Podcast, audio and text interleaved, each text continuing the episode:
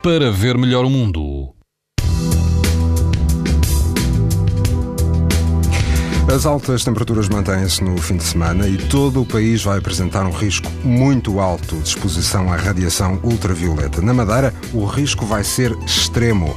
Na Praia da Rocha, no Algarve, a água do mar vai ultrapassar os 19 graus e o vento será calmo.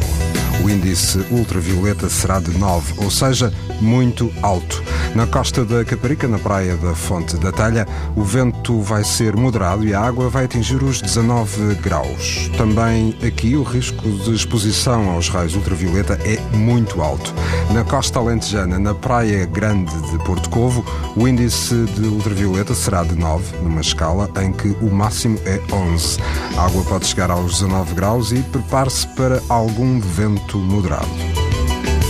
Pode ouvir estas informações no site da TSF e também em podcast. Para ver melhor o mundo, uma parceria Essilor-TSF.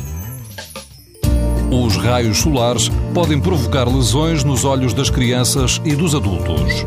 Proteja-se e aos seus filhos com lentes Essilor Proteção Total. Uma visão saudável neste verão Essilor. Essilor para ver melhor o mundo.